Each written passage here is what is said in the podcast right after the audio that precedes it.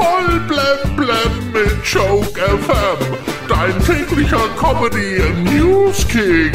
Heute im Studio. Mit Armin. Bundeskanzler Olaf Scholz will noch in diesem Monat zusammen mit dem französischen Präsidenten Emmanuel Macron und dem italienischen Ministerpräsidenten Mario Draghi nach Kiew reisen. Ja, es hat ein wenig gedauert mit dieser Entscheidung, aber ich kann das auch gut nachvollziehen.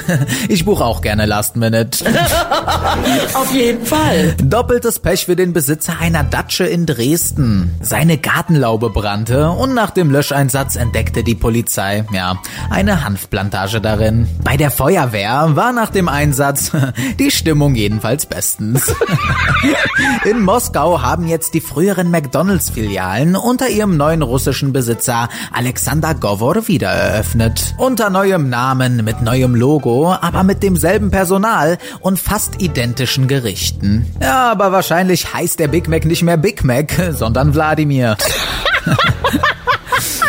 Die Olympiasiegerin im Hammerwerfen, die Polin Anita Wlodarczyk, hat einen Autodieb, der ihren weißen VW SUV klauen wollte, im Alleingang überwältigt und der Polizei übergeben. Mit anderen Worten, sie hat ihm gezeigt, wo der Hammer hängt.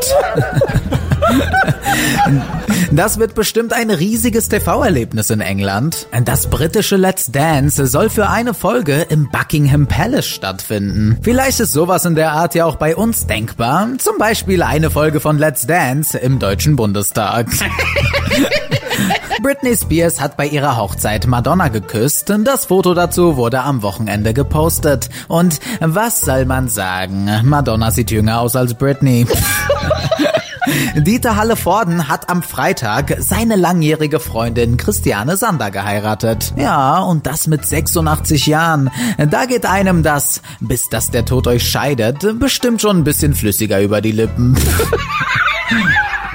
Voll blem auf Joke FM und auf joke-magazin.de.